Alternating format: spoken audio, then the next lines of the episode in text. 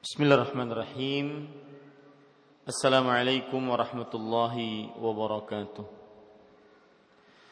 إن الحمد لله نحمده ونستعينه ونستغفره ونعوذ بالله من شرور أنفسنا سيئات أعمالنا.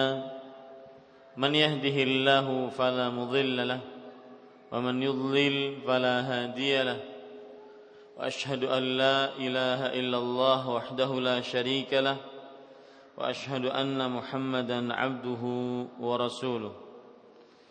يا أيها الذين آمنوا اتقوا الله حق تقاته ولا تموتن إلا وأنتم مسلمون.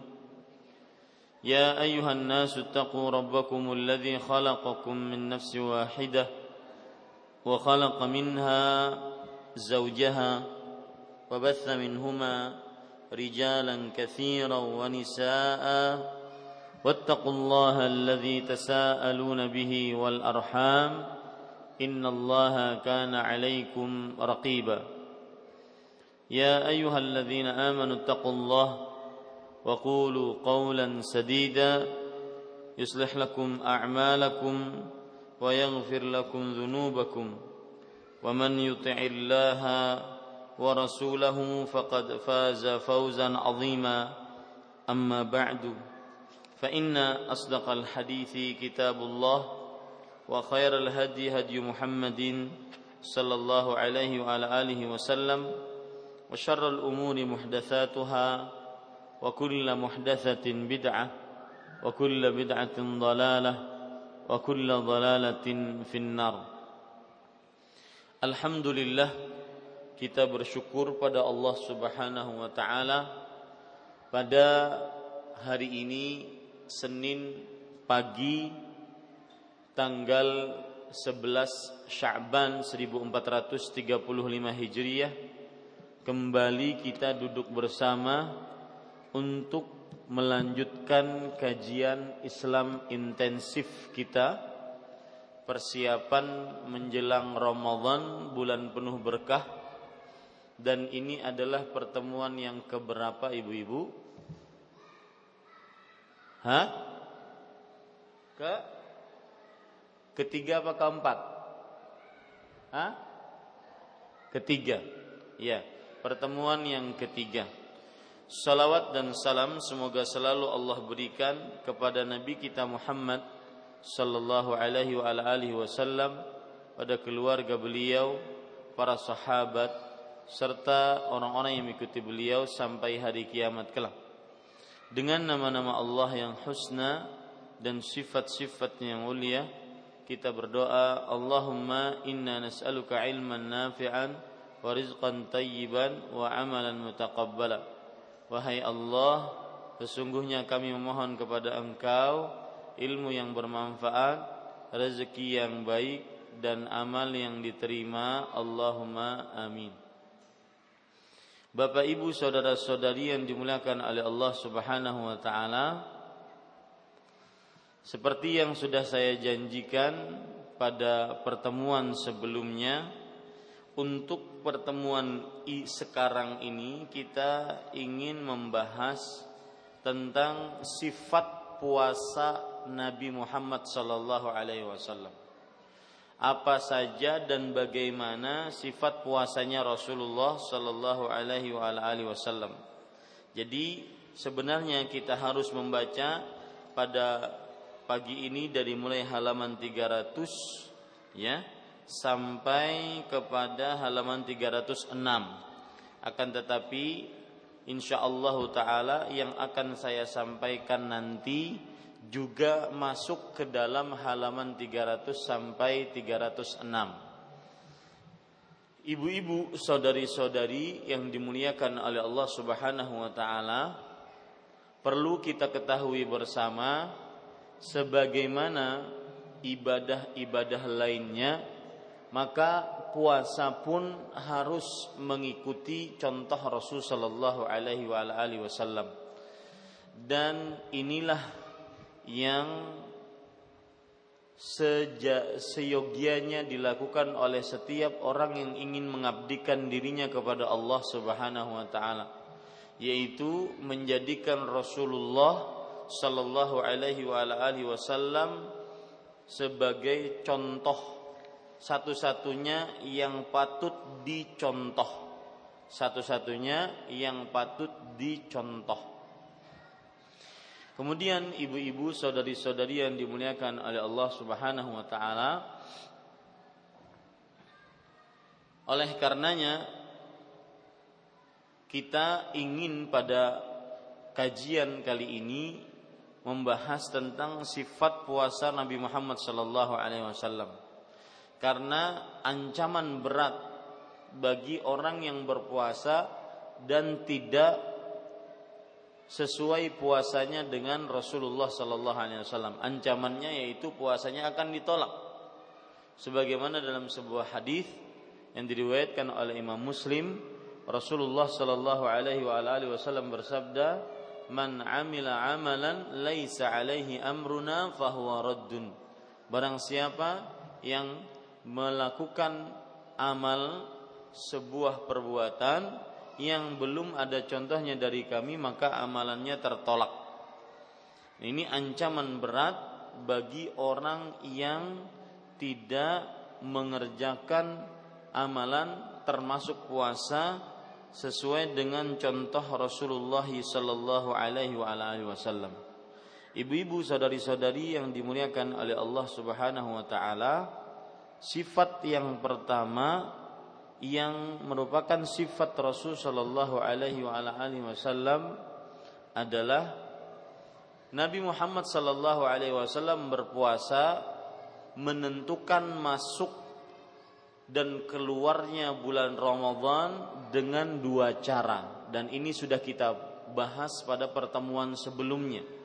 Cara yang pertama yaitu ru'yatu hilal yaitu melakukan ru'yah pada hilal Ramadan yaitu melakukan penglihatan dengan mata kepala ataupun dengan alat tentang awal masuk bulan Ramadan. Dan ini sudah kita bahas.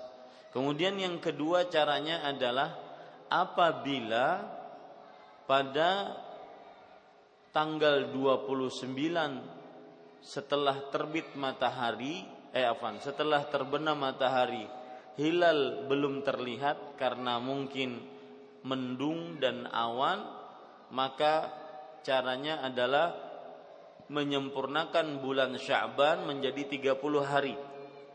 Maka pada saat itu berarti besok harinya sudah mulai masuk bulan awal bulan Ramadan Hal ini berdasarkan hadis riwayat Bukhari dari Abu Hurairah radhiyallahu anhu Rasulullah sallallahu alaihi wa alihi wasallam bersabda sumu li ru'yatihi wa aftiru li ru'yatihi fa in ghubiya alaikum fa akmilu iddata sya'bana 30 artinya berpuasalah karena melihat hilal dan berbukalah karena melihat hilal.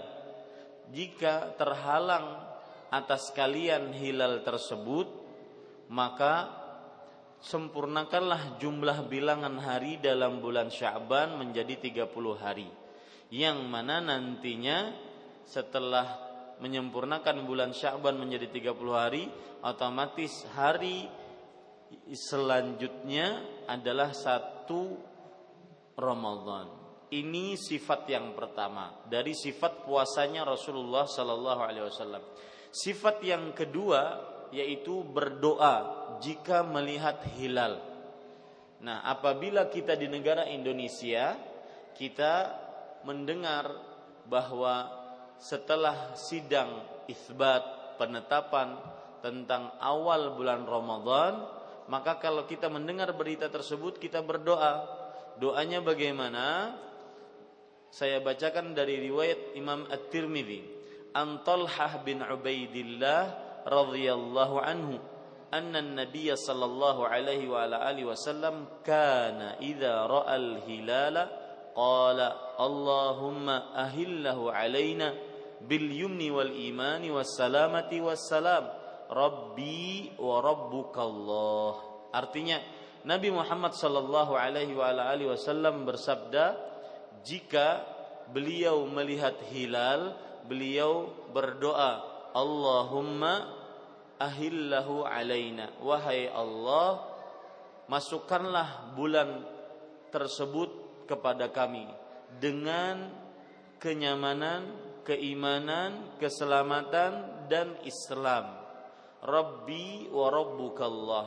Sungguh Robku dan Robmu wahai bulan adalah Allah Subhanahu wa taala. Hadis riwayat Tirmidzi dan dihasankan oleh Imam Albani rahimahullahu taala. Kemudian sifat puasa yang ketiga dari puasanya Rasulullah sallallahu alaihi wasallam yaitu jika masuk bulan Ramadan maka Nabi Muhammad sallallahu alaihi wasallam memberikan kabar gembira kepada para sahabatnya kepada kaum muslim. Kalau di zaman kita sekarang berarti boleh kita mengirimkan SMS, menelpon kepada sanak kerabat, sanak famili, kerabat, teman-teman, bahkan kaum muslim. Bahkan di zaman sekarang banyak media-media sosial yang bisa kita gunakan ya, Facebook, Twitter, Fetch, Google Plus atau apa saja yang bisa kita gunakan untuk memberikan kabar gembira kepada kaum muslim tentang datangnya bulan Ramadan. Jadi boleh kalau kapan awal bulan Ramadan kita mengucapkan selamat memasuki bulan Ramadan, bulan penuh berkah tahun 1435. Ya, boleh. Ya, itu boleh. Dan ini dalilnya adalah hadis riwayat Imam An-Nasa'i dari Abu Hurairah radhiyallahu anhu Rasul sallallahu alaihi wa alihi wasallam bersabda atakum ramadan syahrun mubarak faradallahu azza wa jalla alaikum siyamah tuftahu fihi abwabus sama wa tughlaqu fihi abwabul jahim wa tughallu fihi maradatus syayatin lillahi fihi lailatun khairun min alfi syahr man hurima khairaha faqad hurim. Artinya telah datang kepada kalian bulan Ramadan, bulan penuh berkah. Allah Azza wa Jalla telah mewajibkan atas kalian berpuasa pada bulan tersebut. Di dalamnya dibukakan pintu-pintu langit dan di dalamnya ditutup pintu-pintu neraka jahanam. Dan para syaitan dibelenggu di dalamnya dan di dalamnya Allah memiliki sebuah malam lebih baik daripada seribu bulan dan barang siapa yang diharamkan kebaikannya maka sungguh dia telah diharamkan dari kebaikan apa pun. Bapak Ibu saudara-saudari itu berarti diperbolehkan kita memberikan kabar gembira kepada kaum muslim tentang datangnya bulan Ramadan. Kemudian yang keempat sifat puasanya Rasulullah berniat di malam hari. Untuk khusus puasa Ramadan, niatnya adalah di malam hari.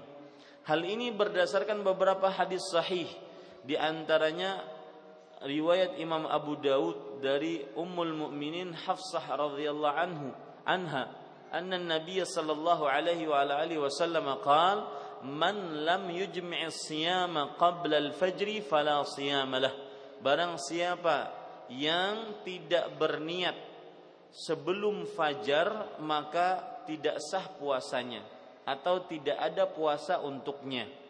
Artinya berniat sebelum fajar adalah dimulai dari terbenam matahari sampai sebelum datang waktu subuh. Dalam riwayat Imam An-Nasai dengan lafat yang lain Rasulullah Shallallahu alaihi wasallam bersabda man lam siyama qabla al-fajri fala siyamalah. Barang siapa yang tidak meletakkan eh, tidak berniat di malam hari sebelum sub saya ulangi barang siapa yang tidak berniat puasa di malam hari sebelum fajar maka tidak ada puasa untuknya dan di sana masih banyak lafat-lafat yang lain di antaranya lafat Imam Ibnu Majah la siyama liman lam yufridhu minal lail. Tidak ada puasa, artinya puasanya tidak sah bagi siapa yang tidak meniatkannya dari malam. Nah, kata-kata malam ini berarti boleh dikerjakan niat tersebut atau diniatkan niat tersebut di dalam hati ya dari mulai terbenam matahari sampai terbit fajar eh, sampai sebelum terbit fajar. Dan ibu-ibu saudari-saudari sudah kita bahas permasalahan niat ada perkataan ulama yang mengatakan uh, bahwa niat untuk puasa Ramadan hanya di awal malam pertama bulan Ramadan saja. Sebagaimana pendapatnya Imam Malik. Ada lagi pendapat Imam Ash-Syafi'i mengatakan bahwa niat pada bulan Ramadan harus setiap malam tidak cukup di malam pertama saja. Wallahu alam untuk mengumpulkan dua pendapat ini maka caranya adalah kita sudah sebutkan permasalahan ini barang siapa yang berniat dari awal mula bulan Ramadan untuk berpuasa sebulanan maka sudah mencukupi niatnya artinya kalau di malam-malam selanjutnya dia tidak berniat sudah sah puasanya. Ya kalau ditambah dengan niat lagi di malam-malam selanjutnya maka itu lebih kepada penekanan.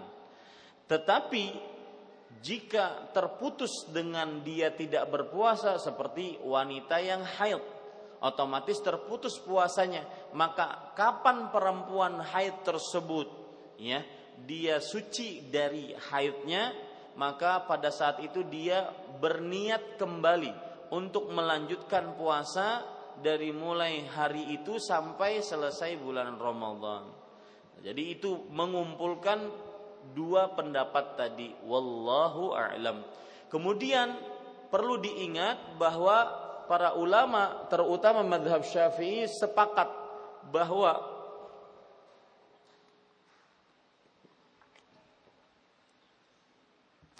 bahwa niat mahalluhal qalb. Niat tempatnya adalah di dalam hati. Tempatnya di dalam hati. Jadi tidak perlu seseorang untuk me, melafalkan niatnya. Seperti yang dilakukan oleh sebagian kaum muslim yang setiap habis taraweh biasanya mengucapkan nawaitu sauma an adai fardhi syahri ramadhana hadhihi sanati lillahi ta'ala. Ini lafaz niat belum pernah dilafatkan oleh Rasul sallallahu alaihi wasallam. Lihat saja dalam hadis-hadis baik Sahih Bukhari, Sahih Muslim, Sunan Abi Daud, Sunan Tirmidzi, Sunan Nasai, Sunan Ibnu Majah, Mustadrak Hakim, Musnad Imam Ahmad, Muwatta Malik, Musannaf Abdul Razzaq, Musnad Abi Ya'la, Musnad At-Tayalisi dan Sunan Ad-Darimi dan lain-lain dari kitab-kitab hadis tidak pernah Nabi Muhammad sallallahu alaihi wasallam menyebutkan nawaitu sauma ghadin sampai selesai. Ya. Yang ada niat itu tempatnya sebagaimana dikatakan oleh Imam Nawawi yang bermadhab Syafi'i, tempatnya adalah di dalam hati. Berarti cukup diletakkan atau diniatkan di dalam hati. Taib. Yang kelima, ibu-ibu saudari-saudari yaitu sifat puasa Rasul Shallallahu alaihi wasallam adalah beliau sangat-sangat menekankan untuk bersahur. Ya, untuk apa? Bersahur. Bahkan para ulama mengatakan hukum sahur adalah sunnah muakkadah. Imam Bukhari rahimahullahu taala berkata, "Babu barakatis sahur min ghairi ijab." Lianna Nabiya sallallahu alaihi wa sallam wa ashabahu wasalu wa lam yadhkurus sahur. Bab berkahnya bersahur tapi tidak wajib karena Rasul sallallahu alaihi wasallam beliau ya beliau bersahur eh, beliau melanjutkan puasa tanpa tidak disebutkan beliau bersahur. Jadi boleh berpuasa tanpa sahur tetapi sangat-sangat dianjurkan untuk berpuasa. Eh, apa? Untuk bersahur. Bahkan Al-Hafidh Ibnu Hajar Al-Asqalani rahimahullahu taala menyebutkan al-ijma' ala nadbis sahur wastihbabihi. Ijma' kesepakatan para ulama tentang anjuran untuk bersahur dan juga sangat dianjurkannya. Dan itu ibu bisa lihat di dalam buku kita halaman 300 sama itu bu. Penjelasan saya itu sama, ya. Ya, penjelasan saya sama. Kemudian ibu-ibu saudari-saudari yang dimuliakan oleh Allah Subhanahu wa taala, kalau kita ingin pelajari waktu bersahur yang paling bagus kapan? Nah, perhatikan baik-baik. Waktu sahur yang paling bagus adalah yaitu dimulai saya sebelum menyebutkan dimulai ya bahwa waktu sahur yang paling bagus yaitu dilakukan sebelum ad, uh, berdek apa mau mendekati azan subuh, mau mendekati azan subuh. Sebagaimana yang disebutkan dalam riwayat Bukhari yaitu dari Anas bin Malik radhiyallahu anhu beliau bercerita bahwa anna Zaid bin Thabit radhiyallahu anhu haddatsahu. Bahwa Zaid bin Thabit radhiyallahu anhu menceritakan kepada beliau annahum tasahharu ma'an nabi sallallahu alaihi wasallam thumma qamu ila shalah bahwa Rasul Shallallahu Alaihi Wasallam bersahur bersama Rasul Shallallahu Alaihi Wasallam uh, ya, maksud saya para sahabat Nabi radhiyallahu anhum bersahur bersama Rasul Shallallahu Alaihi Wasallam. Kemudian beliau bangun menuju sholat. Anas bin Malik bercerit bertanya kam bainahuma? Berapa jarak antara sahurnya Rasulullah dengan sholat? Dengan sholat maka Zaid ibnu Thabit menjawab qadru khamsina au sittina yakni ayatan artinya sekitar 50 atau 60 membaca ayat dari dari surat-surat dalam Al-Qur'an ataupun dari ayat-ayat suci Al-Qur'an yaitu membaca 60 atau 50 ayat suci Al-Qur'an. Jadi ibu silahkan baca 50 atau sampai 60 ayat ya yang ayatnya wajar-wajar tidak pendek-pendek tidak juga terlalu panjang tetapi yang wajar. Nah itu ukur berapa itu? Kira-kira sekitar uh, 20 menit 15 menit tentunya yang lancar yang bacanya ya. Bukan yang alif uh, bukan yang tidak bisa membaca ya. Hmm. bukan yang terbata-bata. Taib. Bapak Ibu saudara-saudari yang dimuliakan oleh Allah Subhanahu wa taala Uh, ada lagi riwayat Bukhari juga. Dari Qatadah beliau bercerita bahwa Anas bin Malik bercerita anna Rasulullah anna Nabi sallallahu alaihi wasallam wa Zaid bin Thabit tasahhara falamma faragha min suhurihima qama Nabiullah ila salah fa sallaya. Bahwa Nabi Muhammad sallallahu alaihi wasallam dan Zaid bin Thabit bersahur berdua. Setelah selesai sahur, maka mereka menuju sholat. Qatadah bin Da'amah As-Sadusi rahimahullah bertanya kepada Anas, "Kam kana baina faraghihima min sahurihima wa dukhulihima fi shalah?" Berapa jarak antara sahur mereka berdua dengan wak masuk waktu sholat? Maka Anas bin Malik menjawab qadra ma yaqra'ur rajulu khamsina ayatan sekitar seorang membaca 50 ayat dari Al-Qur'an. Ini sifat sahurnya Rasulullah. Tetapi ibu-ibu, saudari-saudari, jika kita ingin bersahur di awal malam, di pertengahan malam, ya, kemudian atau di jam 1, jam 2, silahkan, tidak mengapa yang jelas bersahur karena bahkan Rasul Shallallahu Alaihi Wasallam ya e, menyebutkan jangan sampai tinggalkan sahur Ya, jangan sampai apa? meninggalkan bersahur. Dalam hadis yang diriwayatkan oleh Imam Ahmad, "As-sahuru kulluhu barakah." Fala tad'uh walau an yujri'a ahadukum jur'atan min ma. Artinya, sahur seluruhnya berkah, maka janganlah tinggalkan sahur, yaitu makan sahur. Walaupun salah seorang dari kalian menegukkan satu teguk air saja. Yang penting dia bersahur. Ini ibu-ibu, saudari-saudari yang dimuliakan oleh Allah Subhanahu wa taala. Ada sering yang ditanyakan dalam perkara sahur yaitu disebutkan dalam kitab kita di halaman 301 ketika beliau menyebutkan faidah.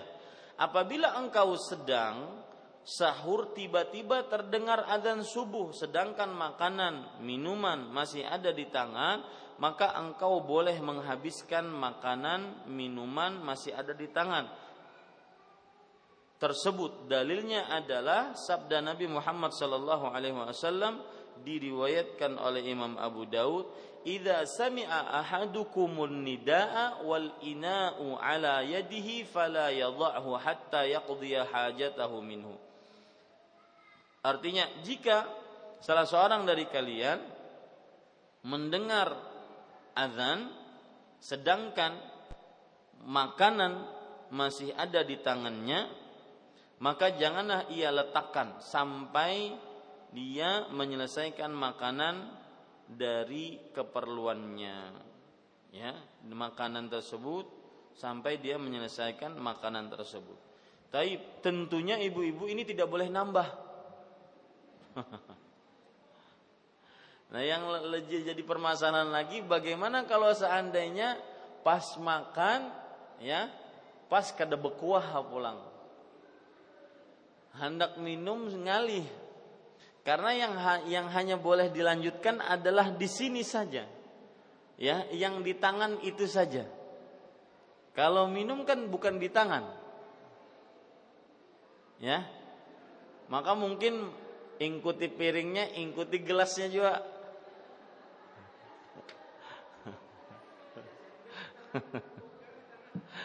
ya, ikuti piringnya, ikuti gelasnya juga. Yang jelas yang tidak boleh. Ini pas adzan ya, pas adzan. Makanya kita berhusnudzon kepada para ulama di zaman dahulu tentang permasalahan imsak. Ya, permasalahan imsak ini. Imsak kalau di kita di Banjarmasin ini kan ada sekitar 10 menit sampai 15 menit sebelum azan. Itu biasanya ada sirene.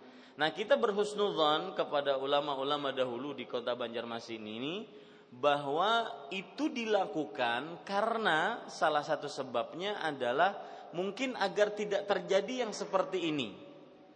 Ya, tetapi harus dipahami imsak itu bukan waktu untuk berhenti makan dan minum. Nah, itu dia. Ya, harus dipahami seperti itu. Imsak itu bukan waktu untuk maka berhenti untuk makan dan minum, bukan. Hanya sebagai pemberian peringatan. Bahkan waktu imsak itulah yang paling bagus untuk memulai sahur sebagaimana hadis dari Anas bin Malik dan Zaid bin Thabit radhiyallahu anhu tadi. Ya, ini ibu-ibu, saudari-saudari yang dimuliakan oleh Allah. Taib yang ke yang keberapa Bu? Yang keenam, ya. Termasuk sifat dari puasa Rasul Shallallahu Alaihi Wasallam adalah bersahur dengan kurma. Atau yang lainnya.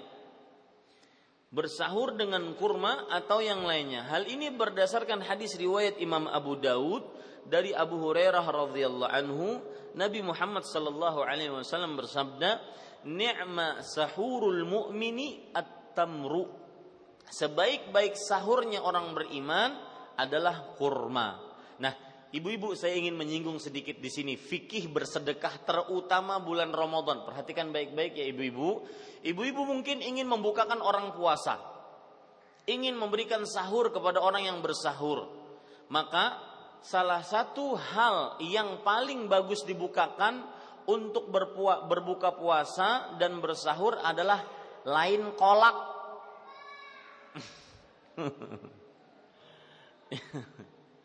ya, jadi minta kepada panitianya, nih ulun hendak membukakan buka puasa, ya, dan ulun harap duit ulun ini ditukarakan untuk kurma, karena baik berbuka ataupun berpua, e, bersahur yang paling utama adalah adalah dengan kurma. Kalau untuk berbuka yang digunakan untuk bersahur adalah rut eh, untuk berbuka adalah rutop, yaitu kurma yang baru matang yang masih basah. Orang Banjar biasanya nyebutnya kurma sawo. Ya. Nah, kalau perlu ibu-ibu sendiri yang beli nih eh, apa untuk berbuka kurma. Jadi memang sunnahnya seperti itu.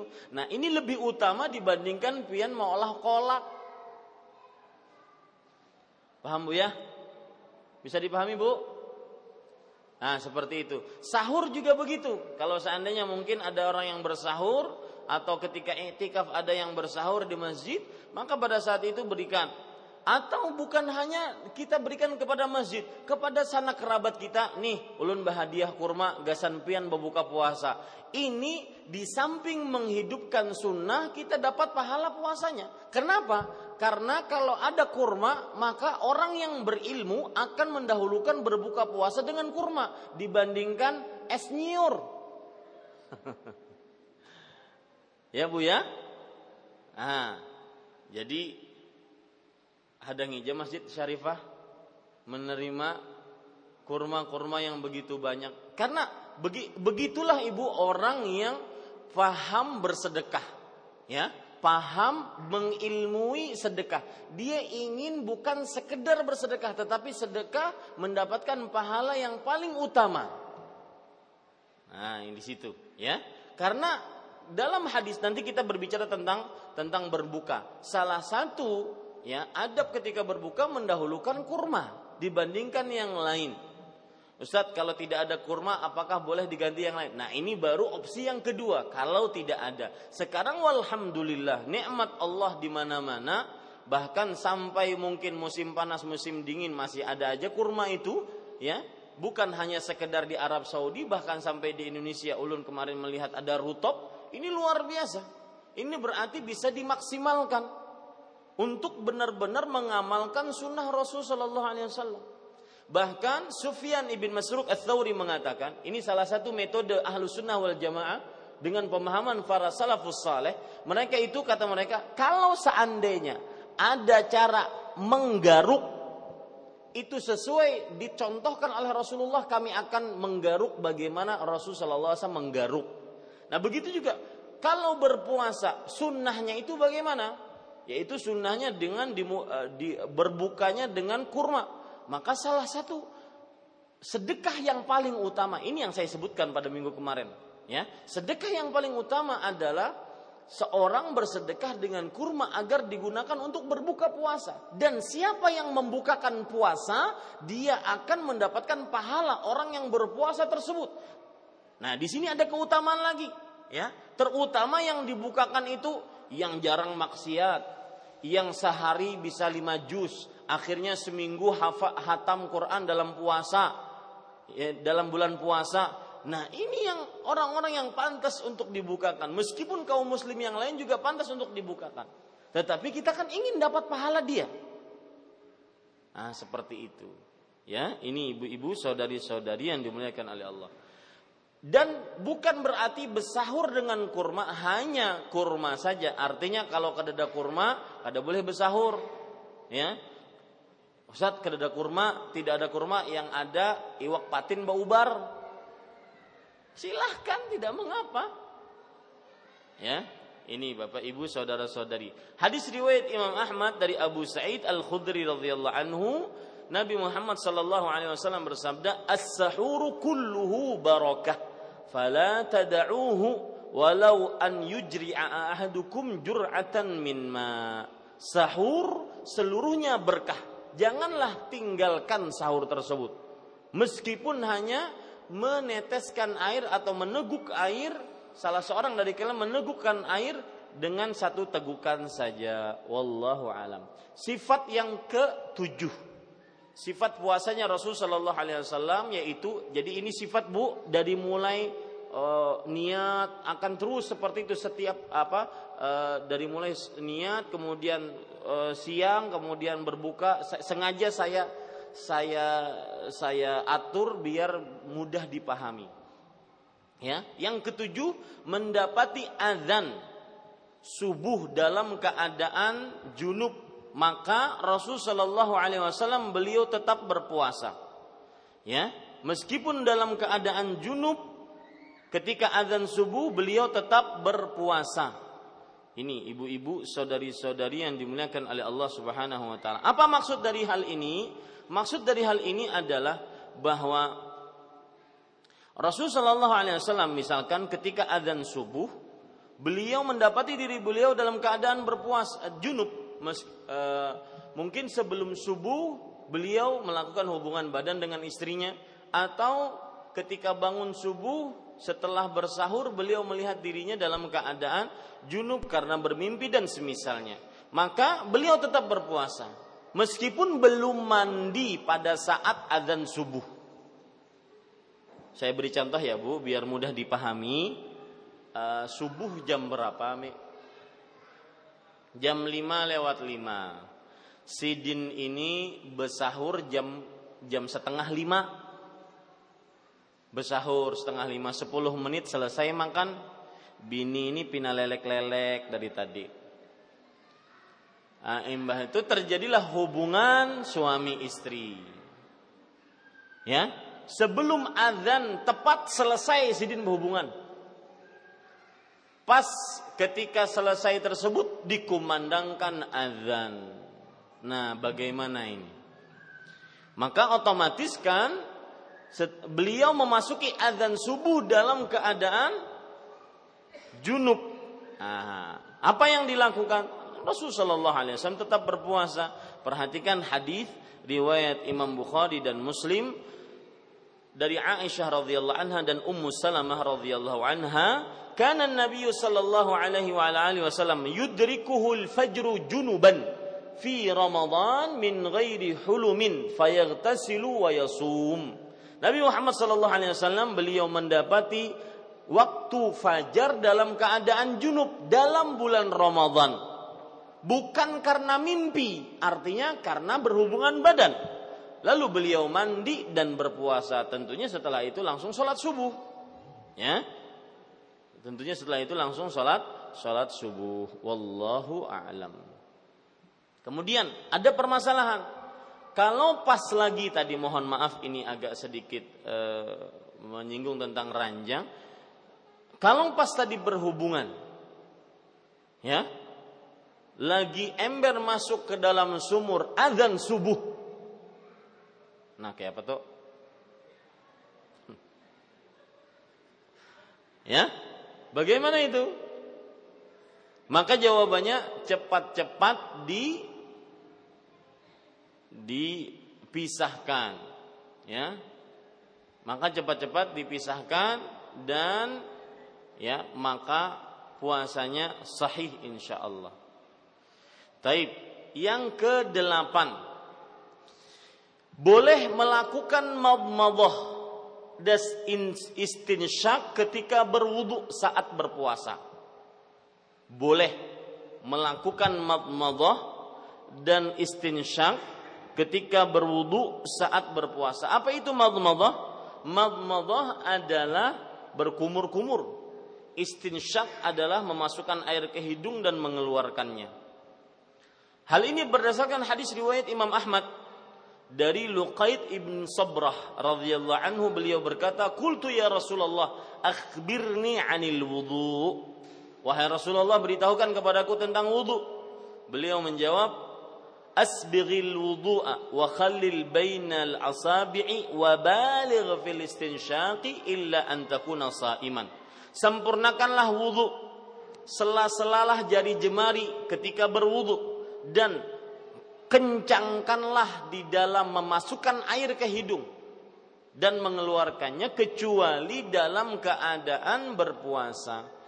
Arti kata kecuali dalam keadaan berpuasa itu artinya tetap ber, memasukkan air ke hidung tetapi tidak kencang sebagaimana ketika tidak berpuasa.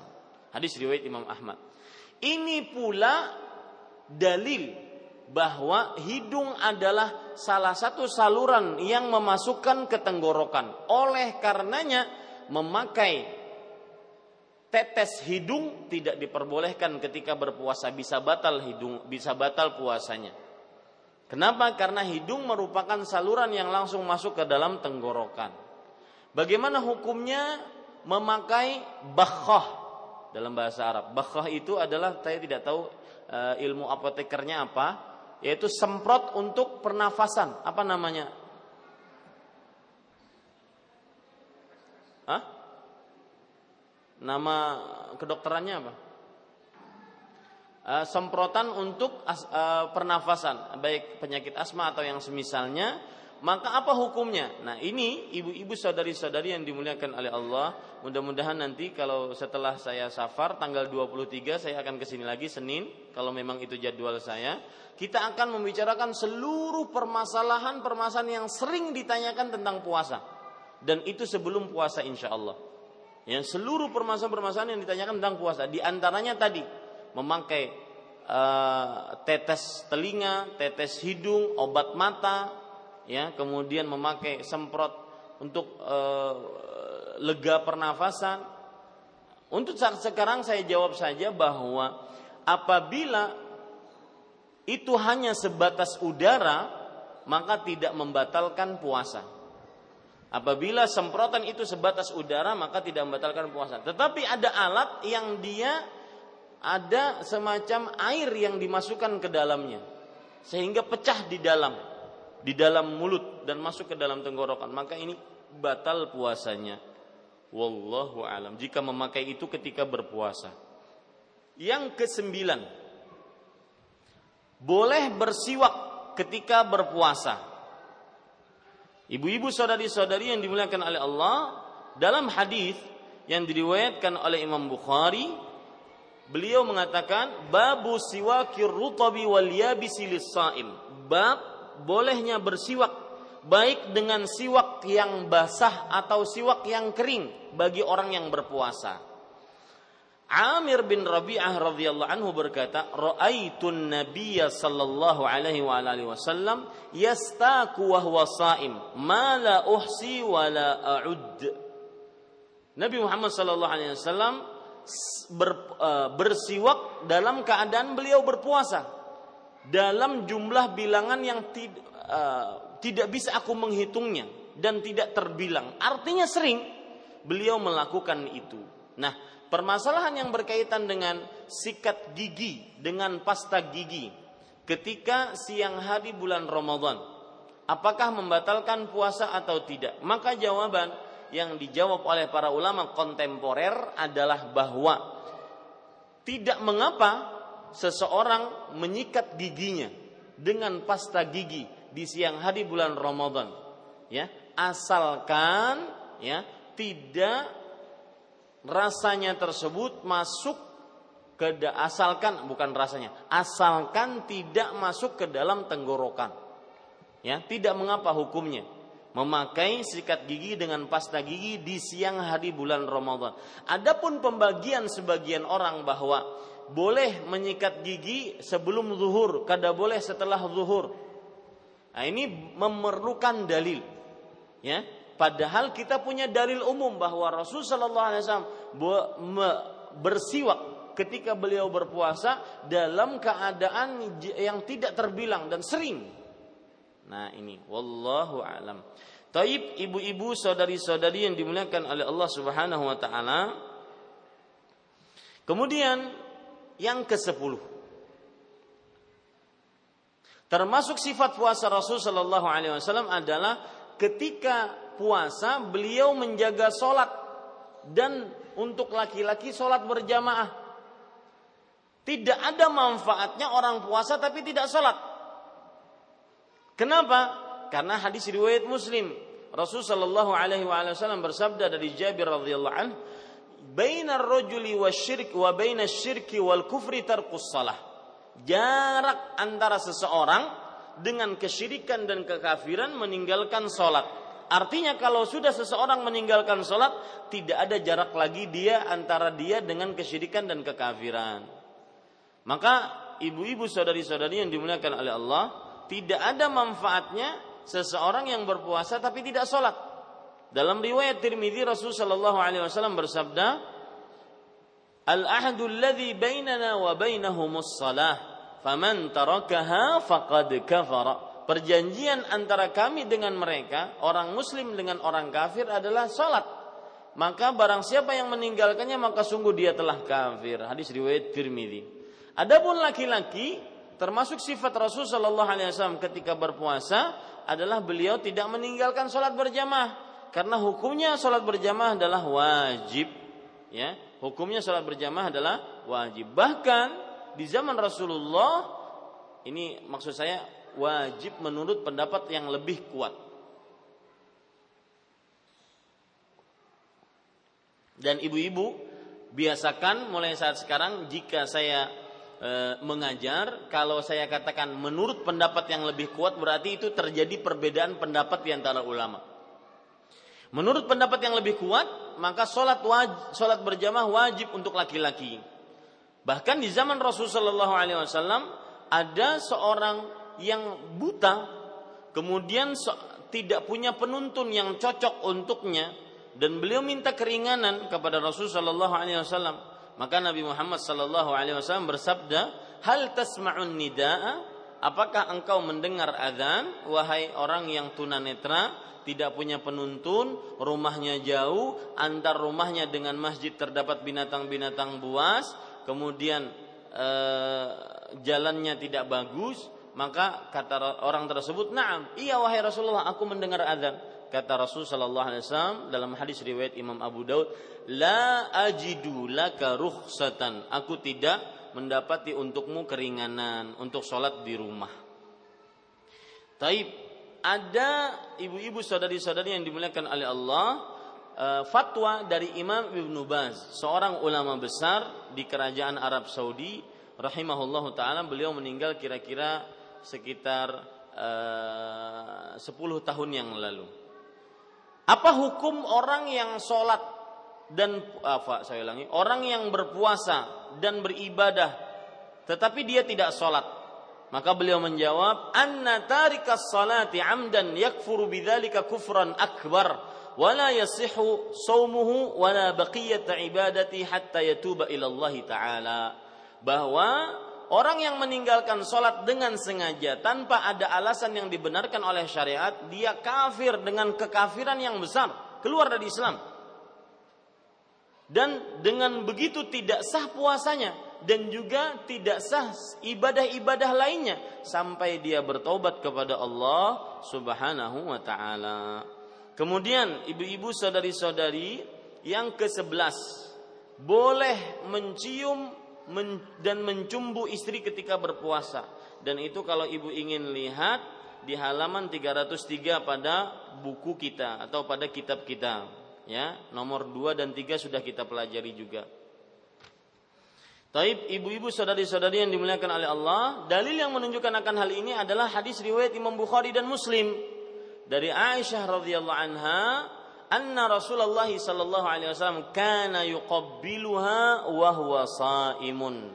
Artinya Rasul sallallahu alaihi wasallam sering mencium Aisyah ketika beliau sedang berpuasa. Ketika Nabi Muhammad sallallahu alaihi wasallam sedang berpuasa. Saya sering mengatakan kata uh, kata kerja kana jika di didahului oleh kata kerja langsung atau present atau fi'il mudhari menunjukkan kathrah wa tikrar, menunjukkan kepada banyak dan berulang-ulang. Kalau kita terjemahkan dalam bahasa Indonesia, Aisyah radhiyallahu anha bercerita bahwa Rasulullah sallallahu alaihi wasallam sering mencium beliau yaitu mencium Aisyah dalam keadaan Nabi Muhammad wasallam sedang berpuasa. Ini hadis riwayat Bukhari dan Muslim. Sifat yang ke-12 dari sifat-sifat Nabi Muhammad, sifat puasanya Rasul sallallahu alaihi wasallam yaitu menjauhi seluruh yang membatalkan puasa. Menjauhi seluruh yang membatalkan puasa.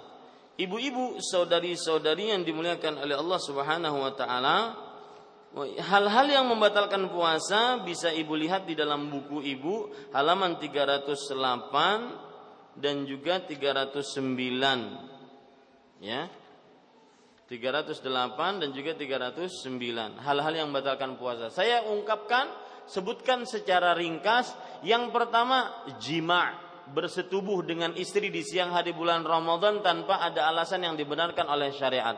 Maka ini adalah dosa besar. Ya, dosa besar.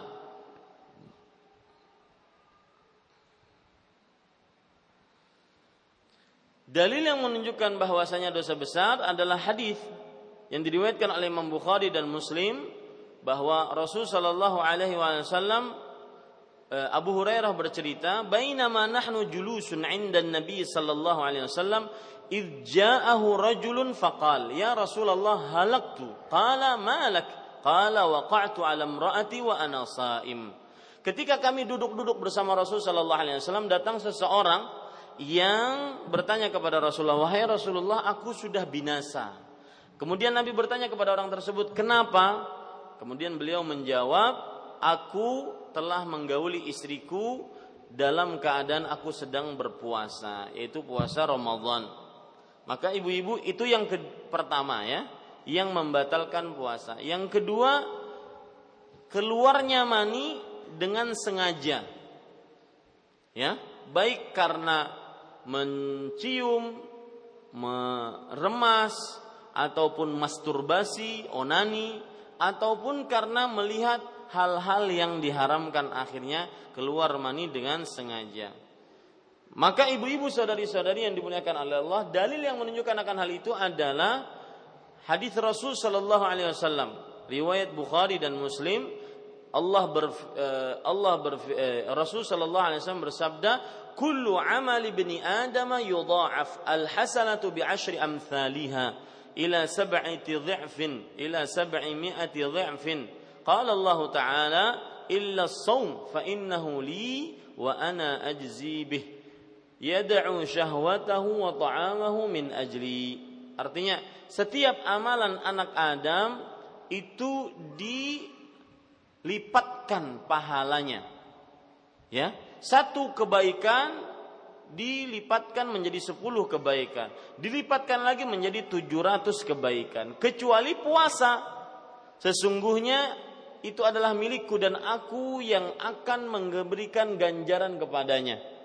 Karena dia telah meninggalkan syahwatnya. Nah ini dia, kata-kata syahwatnya.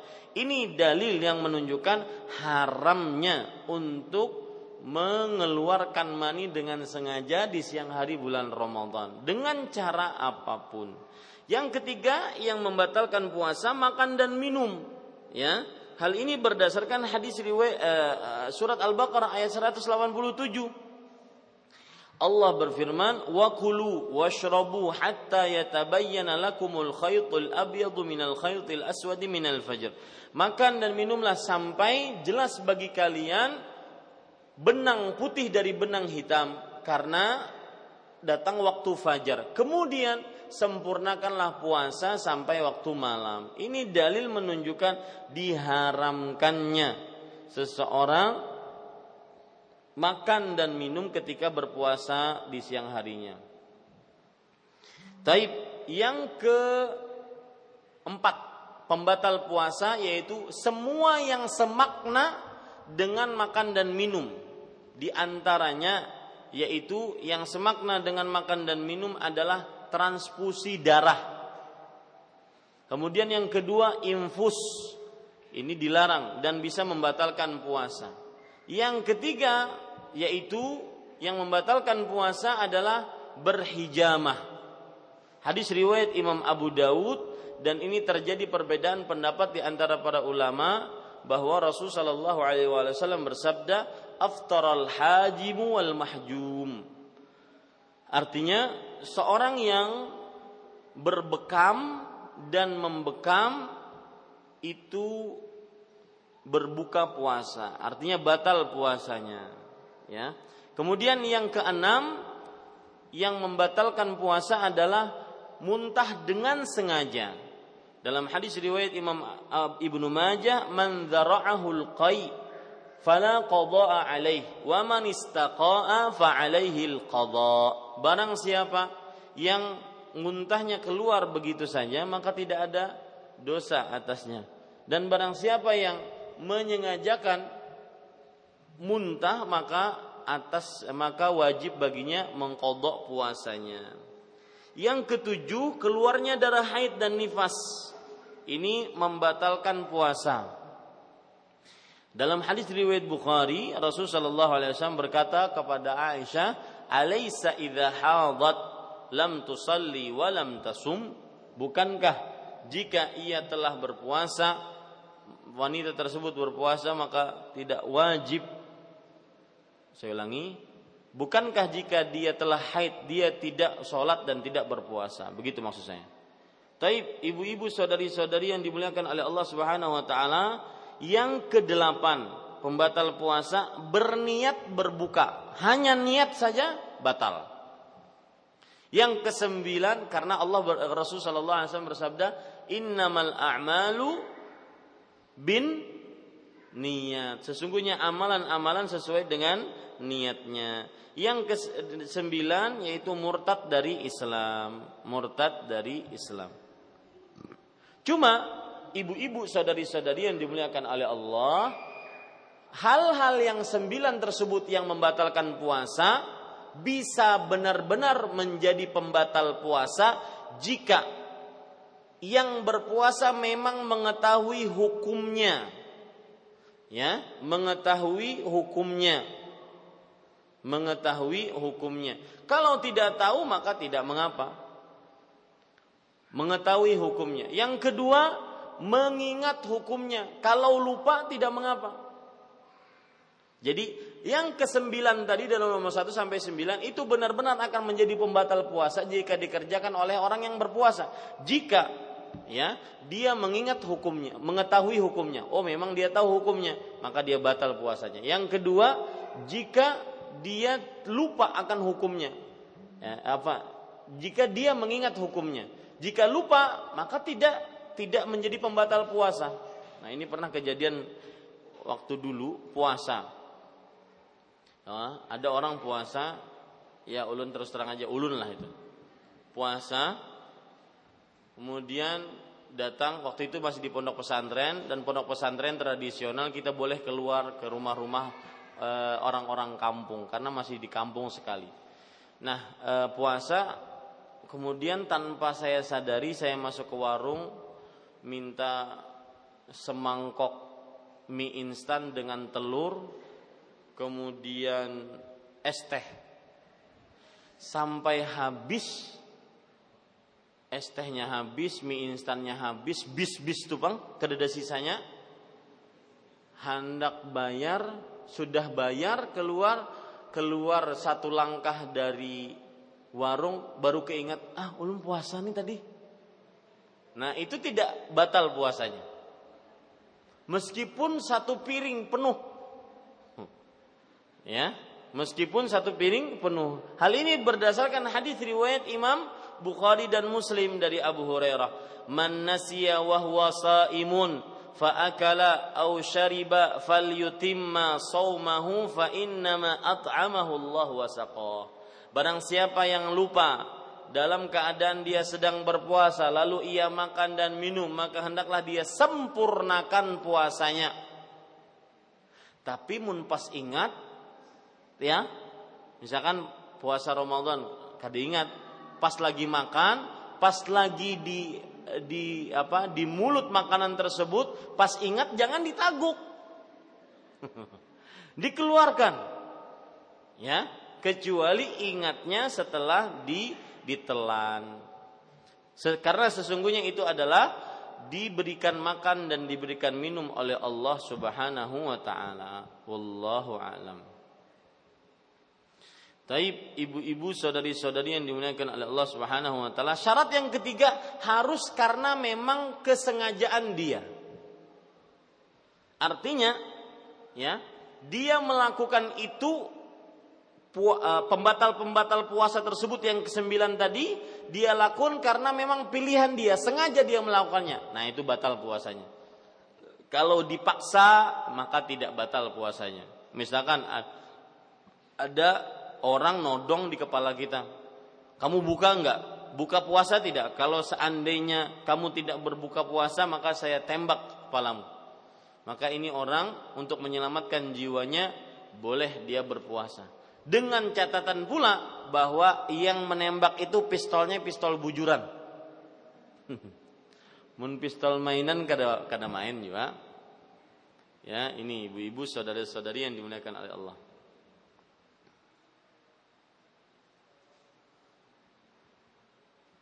Taib, ada permasalahan tentang pembatal puasa ini. Jadi syaratnya tadi tiga bu ya, untuk menjadi pembatal puasa. Yang pertama apa bu? Mengetahui hukumnya. Yang kedua apa? Mengingat ya, bukan lupa. Yang ketiga apa? Karena memang sengaja pilihan bukan dipaksa. Nah, kalau begitu ada orang misalkan tidur tenganga, ah, ya, kemudian ada kawanannya bermain-main, melemparkan coklat di muntungnya, termasuk. Atau itu mungkin uh, agak jauh Ustaz contohnya. Atau mungkin masuk ya. Masuk nyamuk tanpa dia sengaja. Batal tidak puasanya ingat tadi syaratnya sampai batal puasa apa? Mengetahui hukumnya mengingat hukumnya karena memang sengaja dia lakukan. Nah, orang ini tidak sengaja ya karena lalat masuk begitu saja. Maka jawabannya Bapak Ibu saudara-saudari yang dimuliakan oleh Allah tidak batal puasanya karena memang dia tidak sengaja untuk melakukan hal itu dan puasanya sah. Ada permasalahan lain yang berkenaan dengan batal puasa juga yaitu ibu-ibu saudari-saudari yang dimuliakan oleh Allah Subhanahu wa taala adalah apabila seorang yang berpuasa Kemudian dia melakukan hubungan badan di siang hari bulan Ramadan. Ketika ditanya, kenapa pian berhubungan badan? Pian kada tahulah ini haram di siang hari bulan Ramadan. Oh tahu. Tetapi kan ulun kada tahu bahwasanya kalau berpuasa, kalau sedang berpuasa, kalau melakukan hubungan badan maka akan di akan di e, membayar kafarat. Nah ini ulun kada tahu. Berarti ulun bebas. Maka tidak seperti itu. Asal tahu hukumnya, ya, asal tahu hukumnya, meskipun tidak tahu apa balasannya atau apa e, ponisnya, karena orang yang berhubungan di siang hari bulan Ramadan, maka dia penebusnya antara tiga.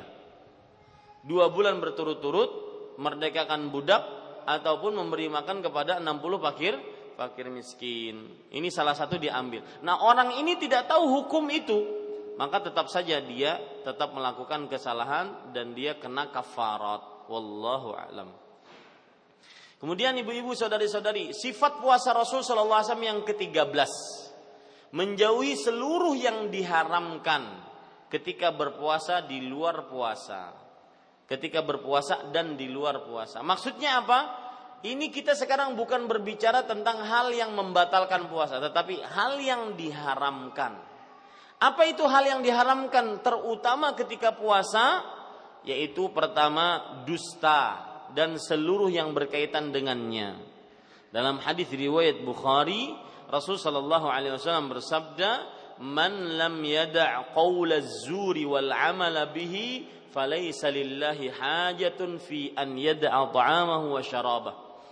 Barang siapa yang tidak meninggalkan perkataan dusta dan perbuatan dusta, maka Allah tidak memiliki keperluan si fulan meninggalkan makan dan minumnya. Artinya tidak manfaat makan minumnya.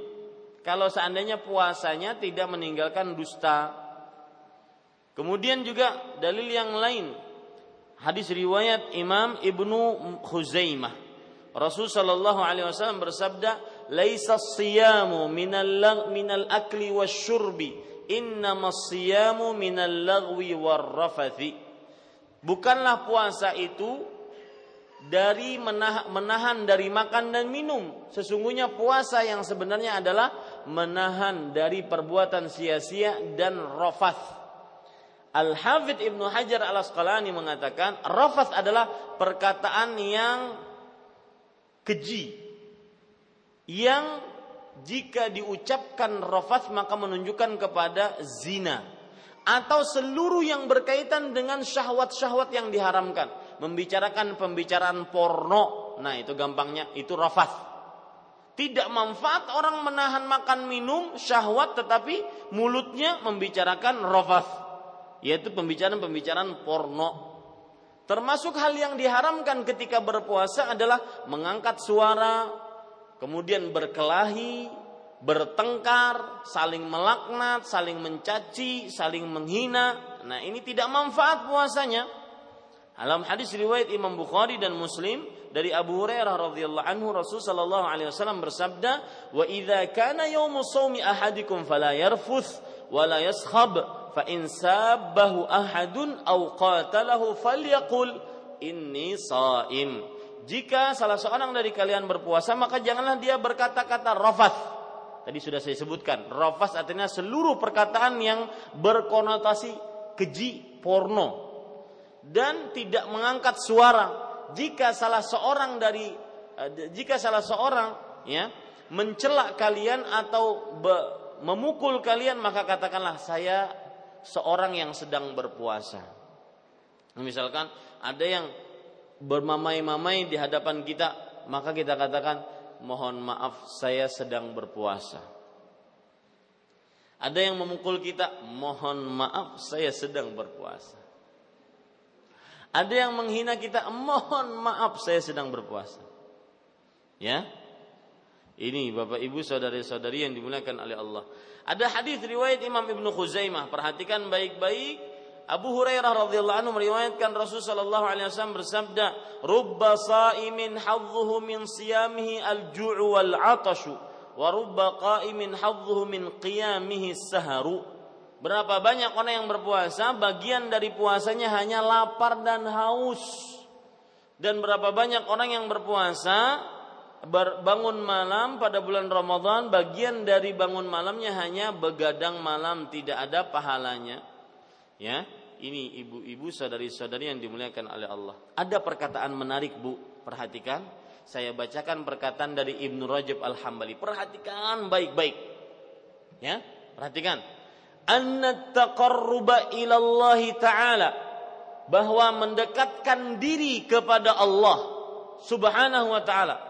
Bitarkil mubahat dengan meninggalkan hal-hal yang dibolehkan. Kita kalau berpuasa kan mendekatkan diri kepada Allah. Caranya bagaimana? Menahan hal-hal yang aturan dibolehkan. Dari mulai terbit fajar kedua sampai terbenam matahari. Kita tahan makan padahal itu boleh untuk kita. Kita tahan minum padahal itu boleh untuk kita. Kita tahan berhubungan dengan istri padahal itu halal untuk kita. Kita tinggalkan untuk apa? Untuk mendekatkan diri kepada Allah. Nah, beliau mengatakan hal ini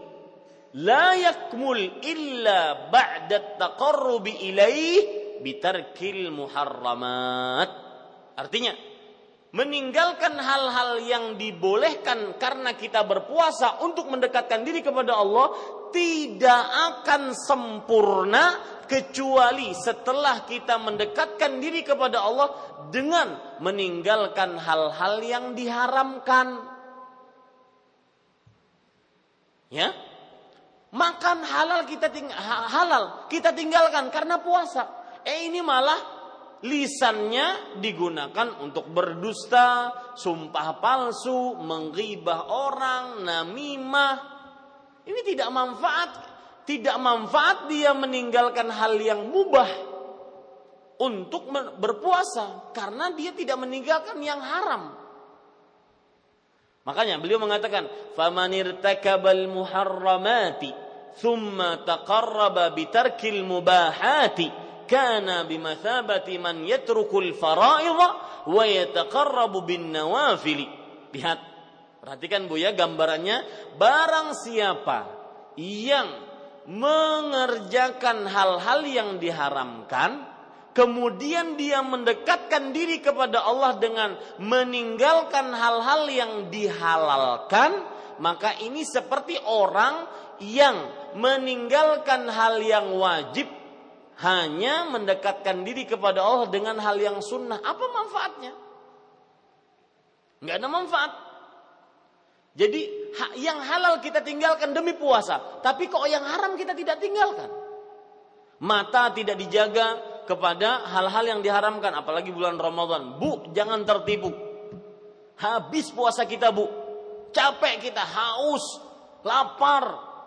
Syahwat kita kita tahan, tapi nggak ada nggak ada pahalanya. Capek, tinggalkan uh, acara-acara televisi yang tidak bermanfaat meskipun dengan label Islami. Sahur Islami. Ya. Ramadan suci. Jangan tertipu, Bu dan tidak ada kata kompromi.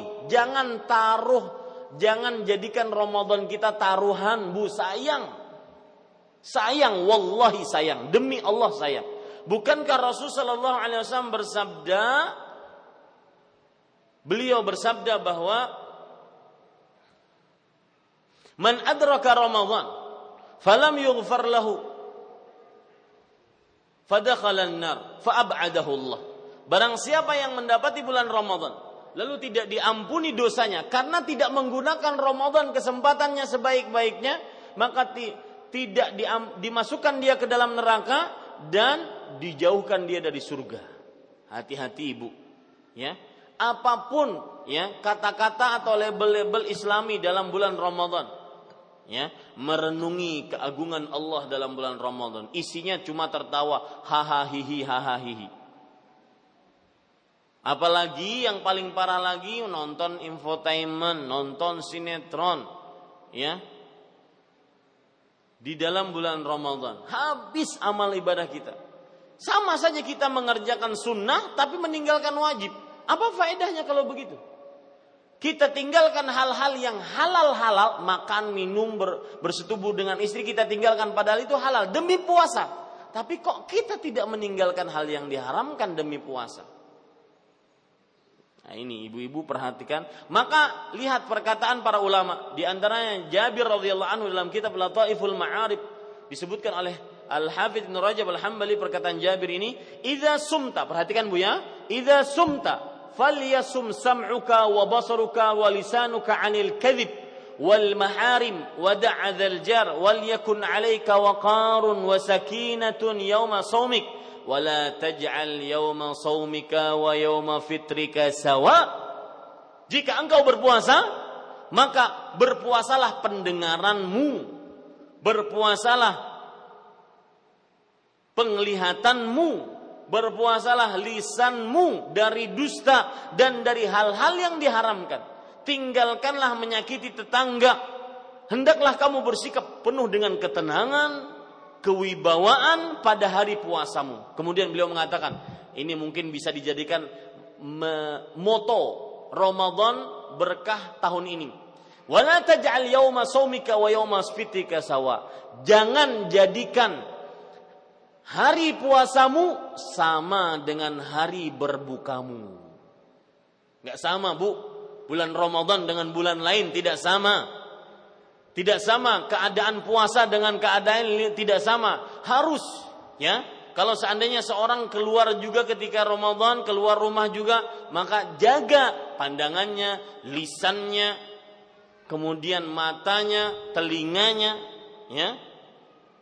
Kalau seandainya disenggol kekawanan di kantor ataupun di pasar, ma ibu ini kada pandir kan ini bulan puasa.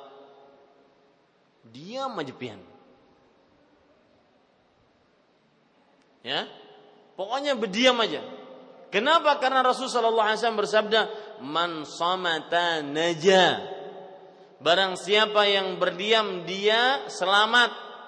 Riwayat Tirmidzi dari Abdullah bin Amr radhiyallahu anhu.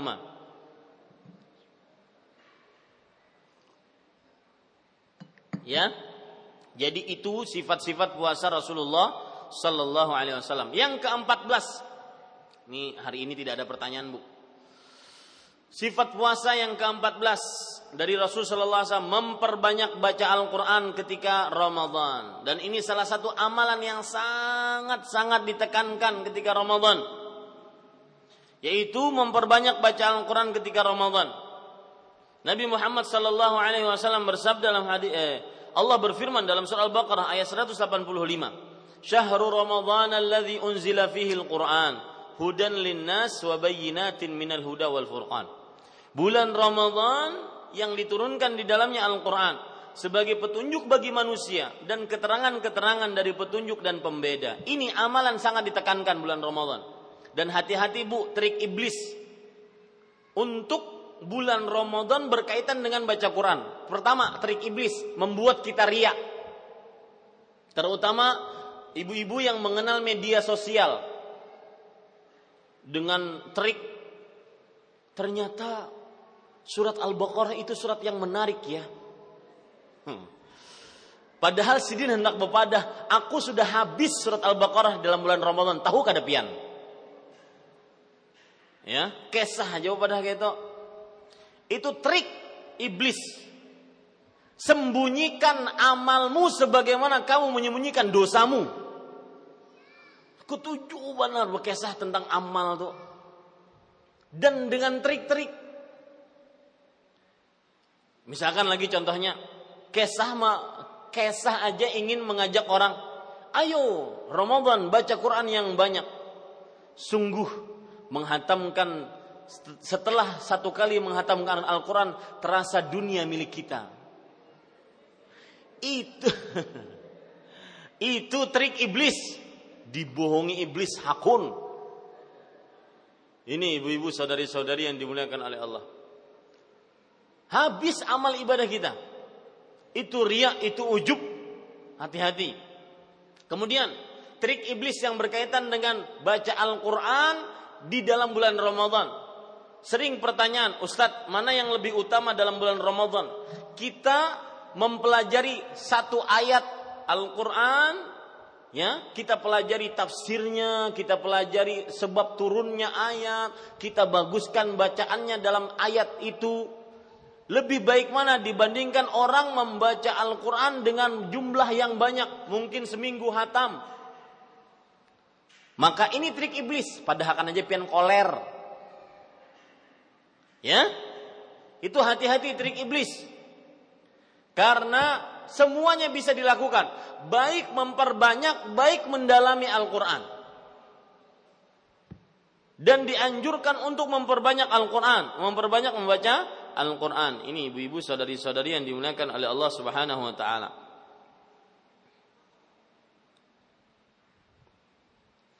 Kemudian ibu-ibu saudari-saudari yang dimuliakan oleh Allah Subhanahu wa taala, yang kelima belas sifat puasa Rasul Shallallahu Alaihi Wasallam dan ini termasuk amalan yang sangat ditekankan bulan Al Quran di dalam bulan Ramadan yaitu hadis riwayat eh, afan, memperbanyak sedekah ketika Ramadan. Sedekah ada dua macam.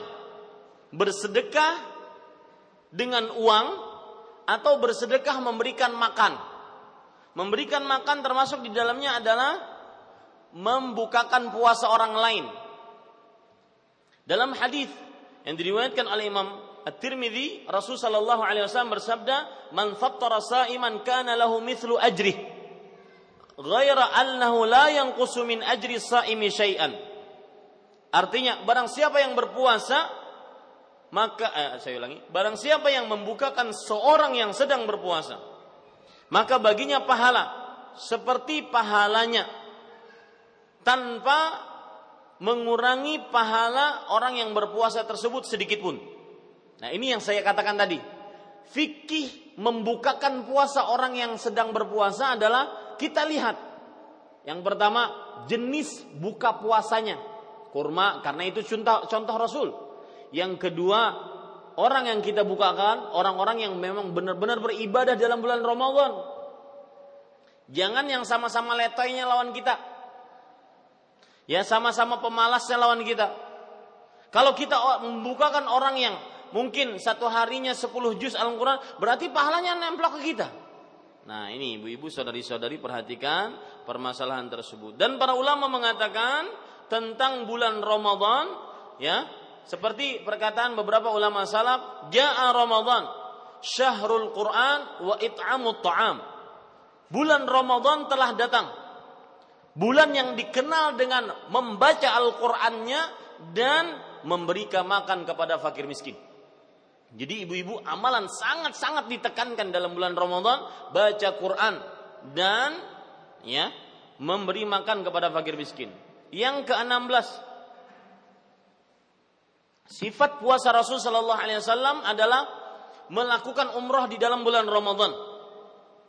Rasul sallallahu alaihi wasallam bersabda dalam hadis riwayat Imam Bukhari dan Muslim, "Fa inna umratan fi Ramadan taqdi hajjah." Sesungguhnya berpuas berumrah di dalam bulan Ramadan senilai dengan haji. Dalam riwayat Imam Muslim ya, takdi hajjatan ma'i. Senilai berhaji dengan denganku. Bayangkan ya, senilai berhaji dengan denganku. Kemudian ibu-ibu saudari-saudari yang dimuliakan oleh Allah Subhanahu wa taala. Termasuk sifat Rasul sallallahu alaihi wasallam yang dalam puasa beliau adalah hal puasa yang berkenaan dengan safar atau safar yang berkenaan dengan puasa. Bagaimanakah sifat Rasulullah SAW ketika di hadapan beliau ada puasa, beliau sedang berpuasa, beliau juga safar. Maka jawabannya adalah sudah kita sebutkan, sudah kita sebutkan pertemuan sebelumnya, jika puasa tersebut membahayakan jiwanya, maka haram untuk berpuasa. Satu. Yang kedua, jika puasa tersebut menyulitkan dirinya, maka lebih baik dia berbuka, tidak berpuasa. Karena Rasulullah SAW bersabda, "Laisa minal birri as fis safar." Bukan dari kebajikan berpuasa ketika safar. Yang ketiga, jika puasa tersebut tidak menyulitkan dirinya dan dia berpuasa atau tidak berpuasa sama saja, maka pendapat yang lebih kuat, terutama puasa Ramadan adalah lebih baik dia berpuasa ketika safar dengan alasan beberapa alasan. Satu, Rasul Shallallahu Alaihi Wasallam pernah berpuasa ketika safar. Kedua, Rasul Shallallahu Alaihi Wasallam membiarkan para sahabatnya berpuasa ketika safar. Yang ketiga, berpuasa pada bulan Ramadan lebih utama dibandingkan mengkodoknya di lain hari. Yang keempat, bersegera menunaikan kewajiban puasa Ramadan dan akhirnya tidak punya hutang. Nah, itu sifat puasa Rasulullah SAW yang ke-17 yaitu yang berkaitan dengan safar dalam keadaan berpuasa. Yang ke-18, sifat puasa Rasulullah SAW menyegerakan berbuka. Yaitu dalam hadis riwayat Bukhari dan Muslim Rasul sallallahu alaihi wasallam bersabda dari Sahal bin Sa'ad radhiyallahu anhu, "La yazalun nasu ma bi khairin ma ajjalul fitra." Masih saja orang-orang dalam kebaikan selama dia menyegerakan berbuka. Maksud menyegerakan di sini bukan berarti lima menit sebelum azan maghrib dia langsung buka. Pas ditakuni, kenapa pian membuka? Rasul SAW menyegerakannya. Hmm, ini tidak betul. Menyegerakan di sini maksudnya adalah apabila sudah masuk waktu berbuka maka jangan ditunda-tunda. Tinggalkan gorengan-gorengan dulu, ya. Ataupun eh, kompor-kompor tinggalkan dulu untuk berbuka. Tentunya dimatiin dulu. Ya, ini ibu-ibu saudari-saudari artinya masak memasaknya tinggalkan dulu demi berbuka. Jangan ditunda-tunda.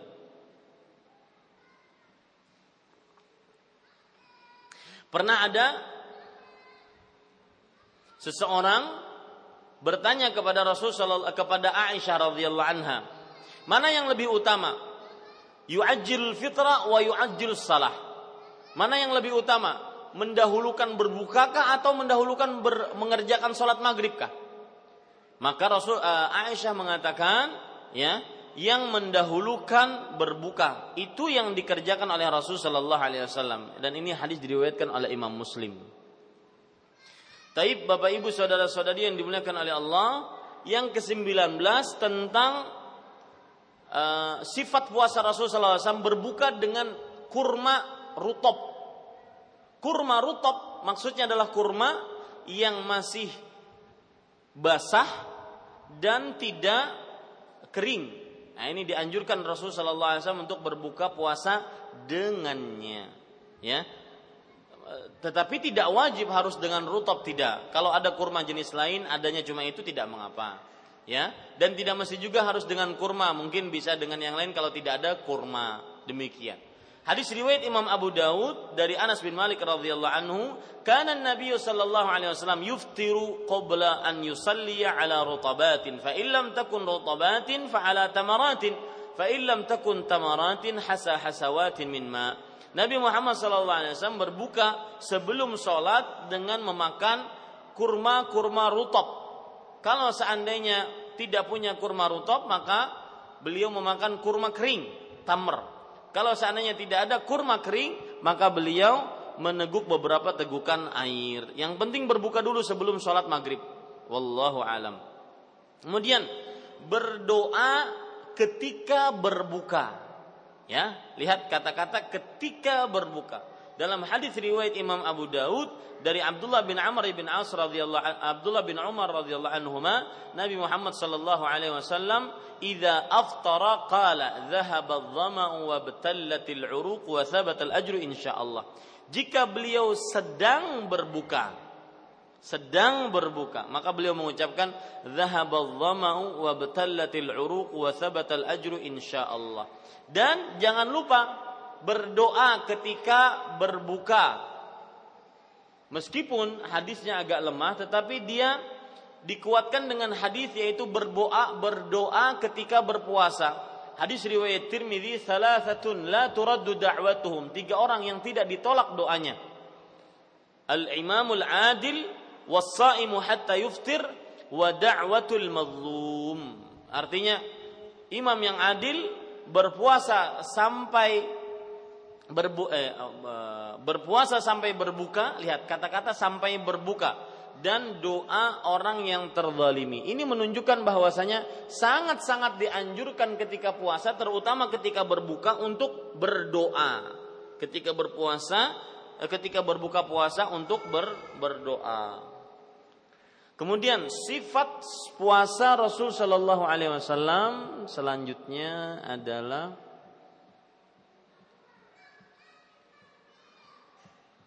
iya cukup itu itu sifat puasanya Rasul Shallallahu Alaihi Wasallam ya mungkin bisa yang keberapa tadi ibu?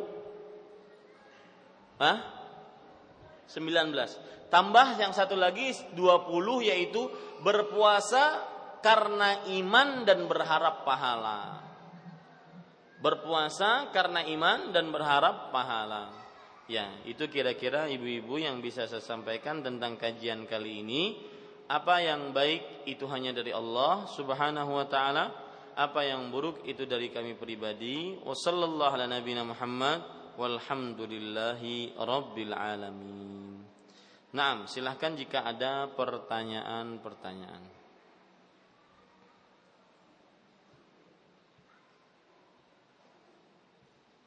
Silahkan Ibu. Waktunya sedikit.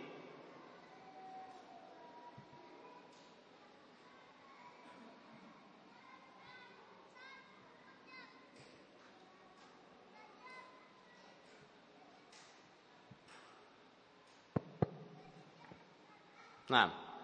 Assalamualaikum warahmatullahi wabarakatuh. Waalaikumsalam warahmatullahi eh, wabarakatuh. Uh, Ustadz, kalau mis, uh, tadi kan uh, disebutkan bahwa niat itu harus malam hari ya Ustadz ya uh, itu pendapat jumhur ulama. Tapi kalau misalnya kasusnya itu ada seseorang yang uh, mualaf gitu uh, di pas bulan puasa itu pas siangnya dia mengucapkan sadat, apakah wajib dia untuk berpuasa dan niatnya itu bisakah siang hari Ustadz?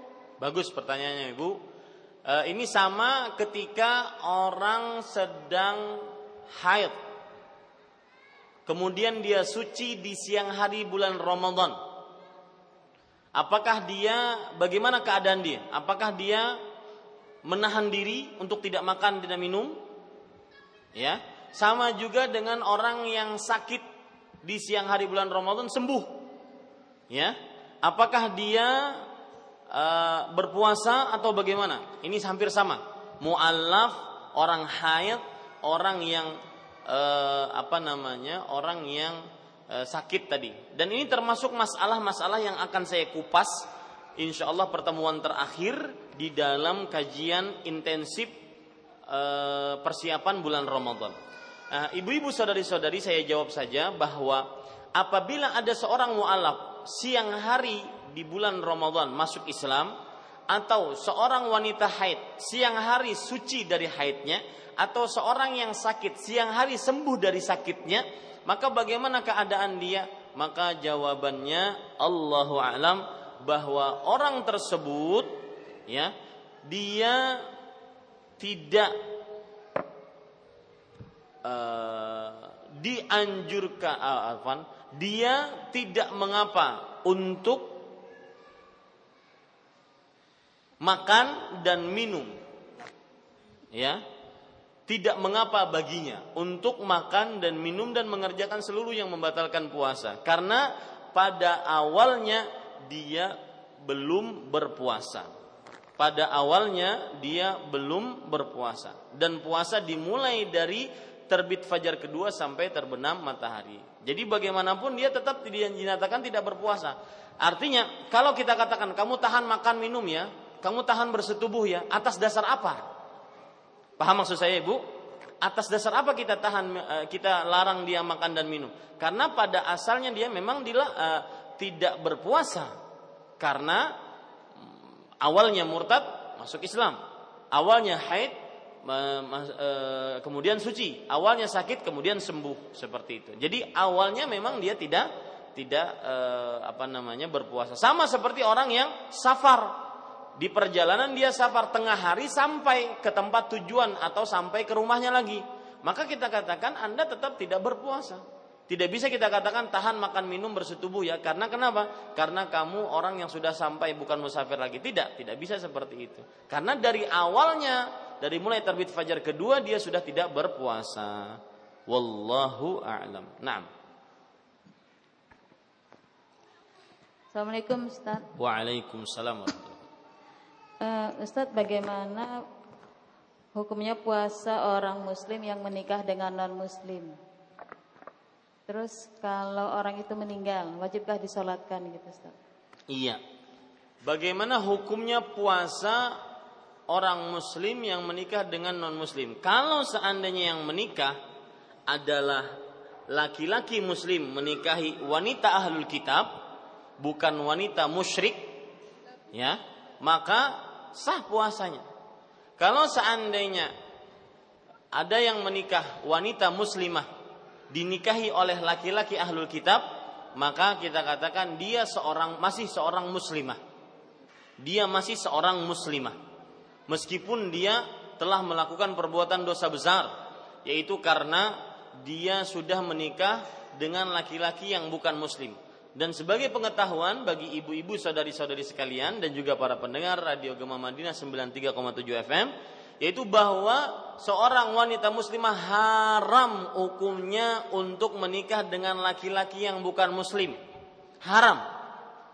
Kata-kata haram ini kalau sudah kalau terjadi juga wanita muslimah menikah atau dinikahi oleh laki-laki selain muslim maka harus dipisah. Kalau tidak dia melakukan hubungan badannya adalah hubungan badan yang haram disebut dengan perzinahan hal tidak dipisah, harus dipisah. Ya, dipisah kemudian mungkin laki-lakinya tersebut masuk Islam baru bisa menikahi perempuan tadi. Wallahu a'lam. Tapi secara e, keislaman perempuan yang menikah dengan laki-laki non muslim maka dia masih muslim kalau seandainya dia masih melakukan sholat, percaya kepada Allah, beriman kepada rukun iman, mengerjakan rukun iman yang eh, rukun Islam yang lima, tetap dia muslimah. Ya, demikian. Wallahu alam. Yang kedua tadi apa? Yang kedua tentang ah, apakah disolatkan kalau seandainya dia meninggal? Maka jawabannya kalau seandainya dia meninggal seperti yang saya katakan tadi, asal hukumnya orang ini muslim, muslimah maka tetap disolatkan. Wallahu alam. Tapi dia telah melakukan dosa besar tadi. Nah Assalamualaikum Ustaz. Uh, apa hukumnya? Waalaikumsalam uh, jika misalnya kita pilek gitu Ustaz di si anu apa saat puasa mau dikeluarkan nggak bisa jadi kan melewati tenggorokan itu Ustaz. Kalau ditelan misalnya kita keluarkan lewat mulut juga nggak bisa harus hmm. ken, karena kental gitu kita telan gitu Ustaz. Apa itu hukumnya bisa membatalkan puasa ya. terus yang kedua kalau bermimpi basah di siang hari gitu saat puasa apa itu anu Ya, bagus pertanyaannya. Nasihat saya jangan suka-suka nelan yang dari dalam itu. Tidak bagus untuk kesehatan. ya. Yang kedua, tidak batal puasanya orang kalau tertelan dahak atau yang semisalnya. Karena dia dari dalam ke dalam, bukan dari luar ke luar. Bukan dari luar ke dalam. Wallahu a'lam.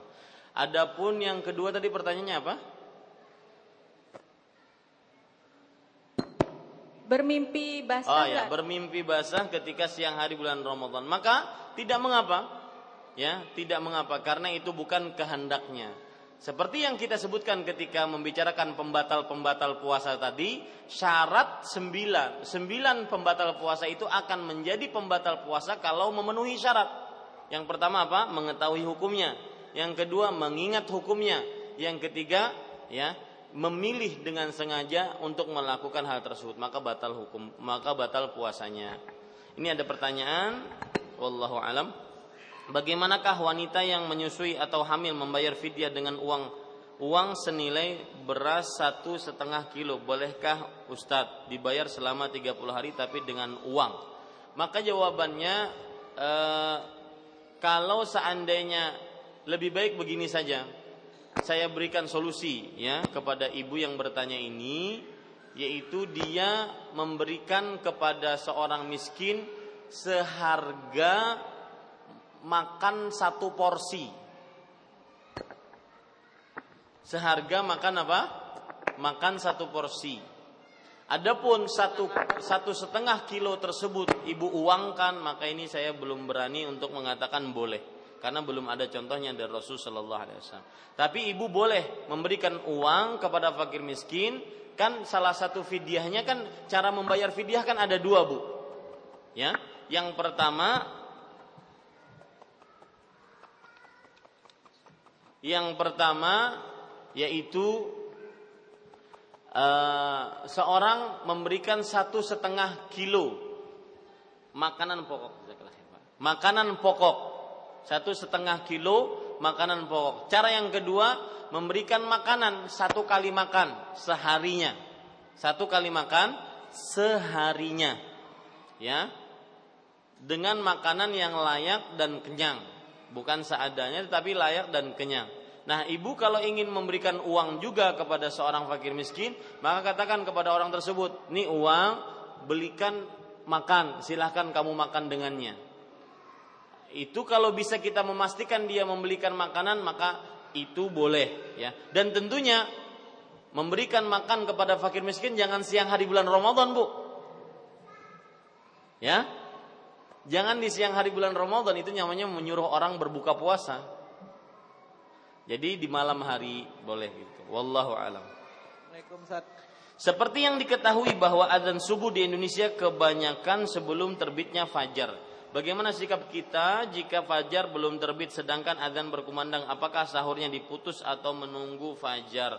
Maka jawabannya ini permasalahan klasik dan ini saya katakan jangan sering-sering mengungkit permasalahan ini di tengah-tengah masyarakat kaum muslim ya karena bisa meragukan sholat subuh kaum muslim selama ini bertahun-tahun berpuluh-puluh tahun dan saya katakan keputusan pemerintah yang menentukan sholat subuh jam sekian itu mengangkat khilaf permasalahan ini. Yang bertanya dan seluruh ibu-ibu dan para pendengar yang hadir jangan sering-sering mengungkit-ungkit permasalahan subuh, ya. Permasalahan subuh belum nyampe, belum nyampe. Ibu-ibu yang baru mendengar pasti bingung. Masa sih berarti subuh kita selama ini eh, di sebelum waktu? Maka kita katakan jangan sering-sering mengikut mengungkit permasalahan ini. Kecuali nanti ada keputusan lain dari pemerintah, kita mengikuti saja apa yang disebutkan oleh pemerintah ya yang jelas kapan azan subuh maka berhenti makan dan minum dan bersetubuh dan seluruh yang membatalkan puasa karena e, kapan azan subuh maka diharamkan untuk makan dan minum wallahu alam Pertanyaan selanjutnya dari pendengar Radio Gema Madinah 93,7 FM, hamba Allah di Loktabat. Apa hukumnya membaca Al-Quran pada malam bulan Ramadan setelah sholat taraweh dengan pengeras suara yang nyaring dan membuat orang tidak bisa tidur atau istirahat? Dan juga orang yang begarakan sahur tapi masih jam 2 atau jam 3 malam. Apa hukumnya? Maka kita katakan ya boleh berniat baik untuk membaca Al-Qur'an di dalam bulan Ramadan. Tetapi ya kita harus menjaga menjaga ketentraman dan kenyamanan kaum muslim dan juga termasuk adab Islam adalah menjaga agar tidak membuat keonaran kepada tetangga. Masa Ustadz baca Al-Quran disebut onar? Bukan, bukan bacaan Al-Qurannya. Akan tetapi suaranya tersebut yang kadang-kadang mengganggu orang yang sedang istirahat. Dan juga nanti ditakutkan akan ada rasa ria, ujub dan semisalnya. Tidak perlulah kita dengan mik-mik di luar. Ya cukup mik dalam saja agar para peserta yang membaca Al-Quran bersama-sama tersebut mendengar. Tidak perlu mik keluar. Ya, jangan membuat kegaduhan di tengah kaum muslim. Meskipun ya bulan Ramadan sebagai bulan al, pembacaan Al-Quran, tetapi bukan begitu caranya. Kemudian juga be, apa membangunkan sahur. Ya, membangunkan sahur. Maka kita katakan jazakumullahu khairan. Terima kasih atas yang membangunkan sahur. Akan tetapi ya jangan sampai mengganggu orang yang sedang mungkin sedang tidur, sedang sholat subuh dan semisalnya. Ya, cukup ya membangunkan sahur di antara keluarga masing-masing saja. Wallahu alam. Apakah suntik KB atau obat dan infus membatalkan puasa? Kalau seandainya segala macam suntik yang semakna dengan makan dan minum maka batal puasanya. Misalkan ya, suntik yang menguatkan tubuh. Misalkan suntik infus itu kan memberikan asupan makanan kepada tubuh yang lemah. Maka ini batal puasanya. Tetapi kalau suntik misalkan untuk mencabut gigi disuntik di sini, disuntik di sini, ya, maka silahkan tidak mengapa. Atau untuk karena penyakit panas disuntik, maka tidak mengapa, tidak membatalkan puasa. Yang membatalkan puasa seluruh macam suntik yang semakna dengan makan dan minum. Wallahu alam. Yang ketiga, bagaimana kalau dalam keadaan puasa menyapukan minyak angin dan kayu putih dan yang lainnya di depan hidung dari hamba Allah di Martapura tidak mengapa. Asalkan jangan diluruk aja hidupannya ya jangan dituntum minyak kayu putihnya. Itu yang batal puasanya. Yang keempat bolehkah sebelum jumatan kita duduk berkumpul di masjid karena ada suatu acara? Dan yang kedua saya sudah berkeluarga. Seandainya saya punya uang yang cukup untuk naik haji, apakah uang itu bagusnya saya salurkan untuk saya dan istri naik haji karena kita belum haji? Ataukah uang itu saya salurkan untuk orang tua saya, tapi istri saya sangat ingin naik haji? Ini pertanyaan dua pertanyaan berarti. Maka jawabannya ya untuk uh, berkumpul-kumpul sebelum sholat Jumat di hari Jumat maka kalau tidak menuntut ilmu dan tidak sesuatu yang sangat diperlukan lebih baik dijauhi.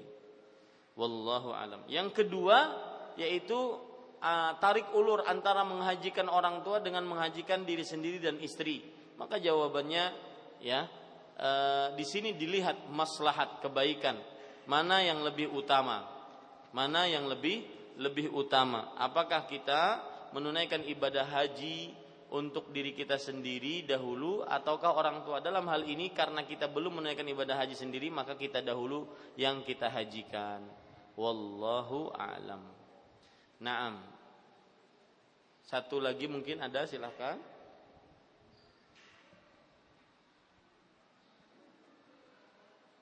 cukup? Assalamualaikum Ustadz. Ada pertanyaan di rumah Ustadz. Uh, katanya um, minta doa untuk melihat uh, hilal tadi itu hilal.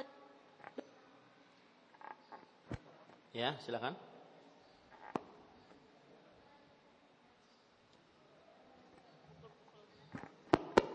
Minta diulang kembali doa melihat hilalnya. Ya, itu doa meminta uh, doa ketika melihat hilal, bukan doa meminta melihat hilal, bukan doa ketika melihat hilal. Allahumma ahillahu alaina Allahumma ahillahu alaina bil yumni wal imani was salamati wal islami Allahumma ahillahu alaina bil yumni wal imani was salamati wal islami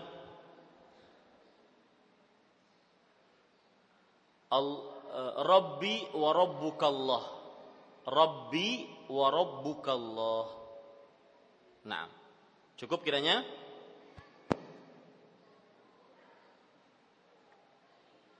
Artinya, Artinya wahai Allah masukkan bulan ini kepada kami dengan ketenteraman, keimanan, keselamatan, dan Islam. Robku dan Robmu adalah Allah. Robku dan Robmu adalah Allah. Iya. Cukup kiranya ibu-ibu, saudari-saudari yang dimuliakan oleh Allah Ah, nah, silakan. Assalamualaikum Ustaz. Bolehkah mengucapkan selamat Hari Raya Idul Fitri? Kholak. Iya. Bolehkah mengucapkan selamat Hari Raya Idul Fitri? Maka jawabannya tidak mengapa.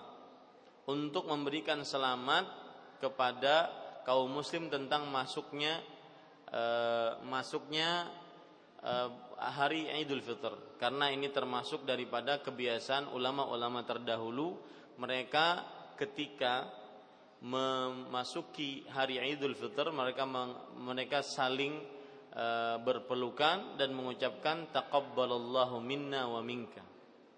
Ya, boleh demikian. Kita cukupkan jangan jangan bertanya Idul Fitri dulu, Ramadan aja belum. Kehandakan hari raya Ramadan belum lagi. Ya. Dan itu salah satu yang harus kita jauhi dulu pembicaraan tentang Idul Fitri karena kita ingin berlezat-lezat dengan keimanan untuk mendekatkan diri kepada Allah di dalam bulan Ramadan ini. Taib ibu-ibu saudari-saudari yang dimuliakan oleh Allah, apa yang baiknya dari Allah Subhanahu wa taala, apa yang buruk itu dari saya pribadi, saya cukupkan dengan kafaratul majlis. Subhanakallahumma bihamdika asyhadu an la ilaha illa anta astaghfiruka wa atubu ilaik.